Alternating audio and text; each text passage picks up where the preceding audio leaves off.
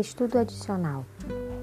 Desde a origem do grande conflito no céu, o propósito de Satanás tem consistido em destruir a lei de Deus. Para cumprir esse objetivo, ele se rebelou contra o Criador e, embora tenha sido expulso do céu, continuou a mesma luta na terra.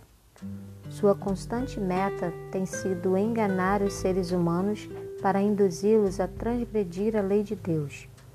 Se isso é feito rejeitando toda a lei ou apenas um de seus preceitos, não importa. No fim, o resultado será o mesmo.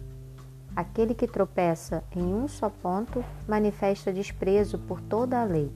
Sua influência e exemplo estão do lado da transgressão, e o indivíduo é considerado culpado de todos. Tiago dois, dez, Ellen White, O Grande Conflito, página quinhentos e oitenta e dois.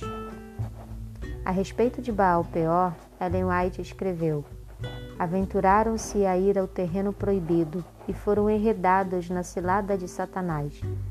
Iludidos pela música e pela dança, seduzidos pela beleza das virgens pagãs, romperam sua fidelidade para com Jeová. Unindo-se a eles na folia, a condescendência com o vinho embotou os seus sentidos e derrubou as barreiras do domínio próprio. A paixão teve pleno domínio. E uma vez contaminada a consciência pela depravação, foram persuadidos a curvar-se aos ídolos. Ofereceram sacrifícios sobre os altares pagãos e participaram dos mais degradantes ritos. Patriarcas e Profetas, página quatrocentos e cinquenta e quatro. Perguntas para consideração. um. Em que aspecto estamos nos, na mesma posição do antigo Israel?